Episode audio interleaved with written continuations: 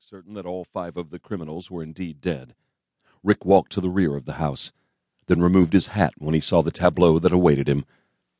A man with the tanned face and forearms of one who lived behind a plow was stretched on the ground, a faint trickle of blood still oozing from the spot on his chest where a thief's bullet had killed him. Standing over him, dry eyed, were a woman with a lined, careworn face and two girls in their early teens who wept as they clung to their mother. Miller, Texas Rangers, ma'am, Rick called, announcing himself so he would not alarm the trio. The woman looked at him and nodded, her face blank. I'm afraid we got here too late, but those thieves won't do any more damage. Not to anybody, he said. Thank God for that much, she replied in a dry, cracked voice. We'll return your stolen property to the house for you, ma'am, and we'll remove the bodies of those bobcats so you won't have to look at them again. Is there anything else we can do for you? Yes, please. Like so many who lived on the frontier, the newly widowed woman was eminently practical, even in a time of great tragedy. I'll be obliged to you if you'll dig a grave for my husband's body.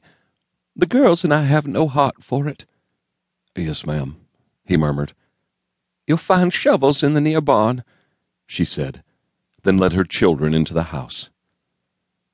Rick and his rangers went to work digging a grave, fashioning a crude coffin, dragging the bodies of the thieves off the property, and throwing them into a gully, where the vultures soon would dispose of their remains, and then piling the stolen goods on the front porch. Rick noted absently that it was in need of paint. There were several other chores that had to be done, and then Rick tapped at the door. The woman, still dry eyed, opened it and stood on the threshold. It won't make up for the loss of your husband, ma'am, but I put the thieves' horses in the big barn for you. I reckon you can get a fairly good price for them. And here are the robbers' firearms, along with a purse that's filled with all the money they were carrying. Maybe all this will help tide you over. An expression of gratitude appeared in her shocked, grief stricken eyes. He became still more uneasy. If there was anything that upset him, it was being thanked for doing his duty. What more can we do for you, ma'am? The woman hesitated for an instant, then said, Would it be asking too much to bury my husband, please? My girls are taking it bad, but they'll accept his death as final once he's buried and they realize life must go on.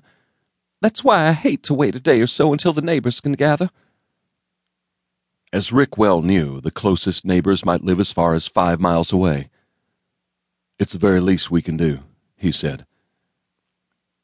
A few minutes later, the little group assembled behind the barn where the grave had been dug. The rangers carried the farmer's coffin there, and at the widow's request, nailed it shut before her daughters came out of the house. Rick knew without being told that she wanted the girls to remember their father as he had been in life.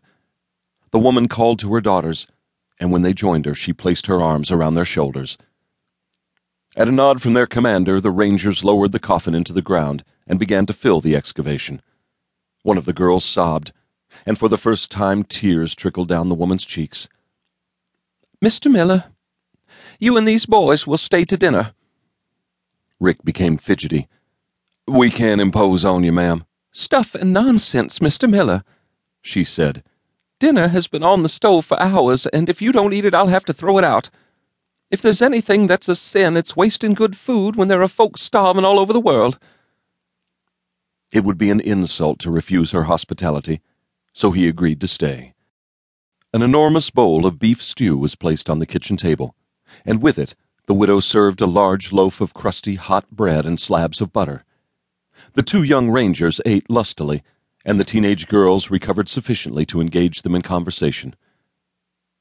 Rick had little appetite and pushed the stew around on his plate. He could not rid himself of the thought that he was eating a meal that had been intended for a man who was now dead.